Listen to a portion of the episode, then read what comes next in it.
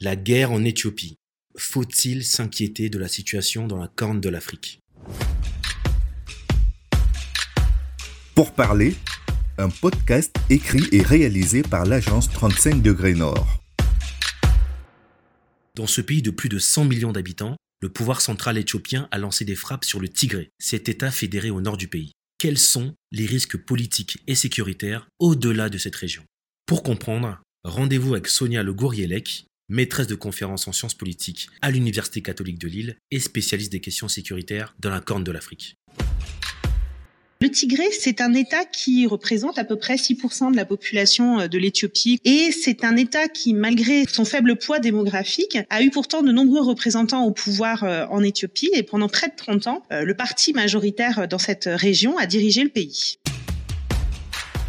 Effectivement, l'Éthiopie a envoyé euh, des troupes dans le Tigré à partir du 4 novembre parce que le Tigré a des velléités sécessionnistes et depuis plusieurs semaines refusait de reconnaître la légitimité du pouvoir central d'Addis Abeba. À la fois parce que le parti majoritaire au Tigré qui avait mené la guerre de libération contre Mengistu dans les années 80 s'est retrouvé un peu marginalisé, également parce que euh, vous avez un clivage ethno-religieux qui refait surface.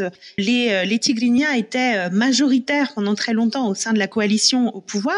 C'est un peu comme ça aussi que l'Éthiopie et que le chaudron éthiopien euh, tenait, parce qu'il y avait une coalition au pouvoir. Le nouveau Premier ministre en 2018, Abiy, et en fait Abiy n'est pas tigrien, il est oromo, et effectivement il a participé de la marginalisation des Tigrinya, notamment en refondant un nouveau parti, le PP, euh, et les Tigrinya ont refusé euh, de faire partie de ce parti, et ils sont bah, retournés sur leur terre du Nord, physiquement et aussi économiquement, financièrement, leurs investissements étaient plutôt dans le Nord, et on avait finalement tous les ingrédients d'une sécession, et c'est ce qui est en train aujourd'hui d'exploser. Les autorités du Tigré sont bien armées parce que vous avez une grande partie, près de la moitié euh, des ressources militaires euh, de l'État éthiopien qui se trouvent dans le nord, et également parce que culturellement, les Tigrinya ont mené euh, une guérilla féroce dans les années 80 contre Mengistu, et vous avez un, un esprit effectivement de guérilla, de guerrieros très fort dans les peuples du Tigré. C'est vraiment catastrophique ce qui est en train de se passer actuellement. Le 4 novembre, le Premier ministre éthiopien Abiy, qui je rappelle est prix Nobel de la paix, pour les efforts qu'il avait fait euh, pour euh, pacifier les relations avec l'Érythrée, le Premier ministre donc a dit qu'il peut rentrer en guerre contre une partie de sa population, les Tigrinya. Il a précisé ensuite que ce n'étaient pas les citoyens Tigrinya qui étaient visés, mais le TPLF, le parti dont on parle depuis tout à l'heure. Quand le Premier ministre Abiy est arrivé au pouvoir en 2018, on pensait que le prix Nobel que Abiy allait être un, un faiseur de paix, allait être visionnaire. Il a commencé à le faire, il a libéralisé l'économie, il a libéralisé la politique, peut-être trop vite, c'est ce qu'on se dit aujourd'hui. Il a peut-être ouvert euh, le chaudron, euh, il a rappelé les opposants, il a libéré euh, des gens qui étaient en prison, et peut-être qu'il n'a pas suffisamment négocié avec cette opposition qui, elle, avait gardé euh, son agenda. Donc là, on, on regarde effectivement ce qui se passe dans le Tigré, mais c'est important de regarder ce qui va se passer en pays Oromo également. On va falloir regarder ce qui se passe en pays Amara. Enfin, on craint effectivement un véritable embrasement du pays. Le Tigré est frontalier euh, de l'Érythrée. L'acteur érythréen est toujours observé avec méfiance euh, depuis le Tigré. Ce qui a un peu mis le feu aux poudres, c'est que euh, le mois dernier, Isaias Afwerki, ce président érythréen, a été accueilli en terre tigrinienne par le premier ministre éthiopien qui lui a fait visiter des infrastructures militaires. Ça, ça a été vu comme une véritable provocation par les Tigréens. Et le problème, c'est qu'aujourd'hui, a priori, les Érythréens ne sont pas intervenus, mais on sait très peu de choses.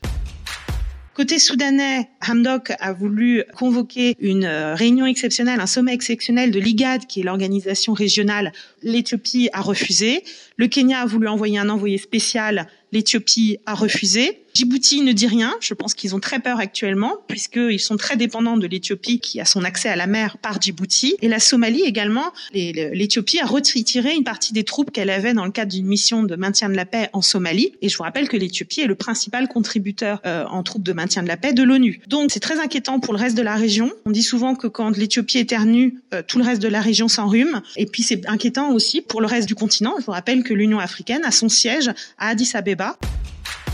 Et puis il existe cet autre point de tension très fort hein, qui dure depuis quelques années entre l'Égypte, l'Éthiopie et le Soudan sur la construction euh, d'un grand barrage sur le Nil, le côté éthiopien, euh, qui est un danger euh, pour l'Égypte. Quel jeu va jouer l'Égypte dans ce nouveau conflit? Dans la vision éthiopienne, l'Égypte a toujours historiquement voulu les encercler et lorsque l'Éthiopie a lancé la construction de ce plus grand barrage d'Afrique, ça a été dramatique pour l'Égypte puisque l'Égypte dépend à 97% du Nil et risque de voir euh, le débit des eaux euh, diminuer, les Éthiopiens ont toujours refusé toute médiation et tout compromis sur cette question du barrage. Panorama aussi complet que passionnant. Merci Sonia Le Gourielec, spécialiste des questions sécuritaires dans la Corne de l'Afrique. Retrouvez toute l'actualité de l'agence 35 degrés Nord sur nos réseaux.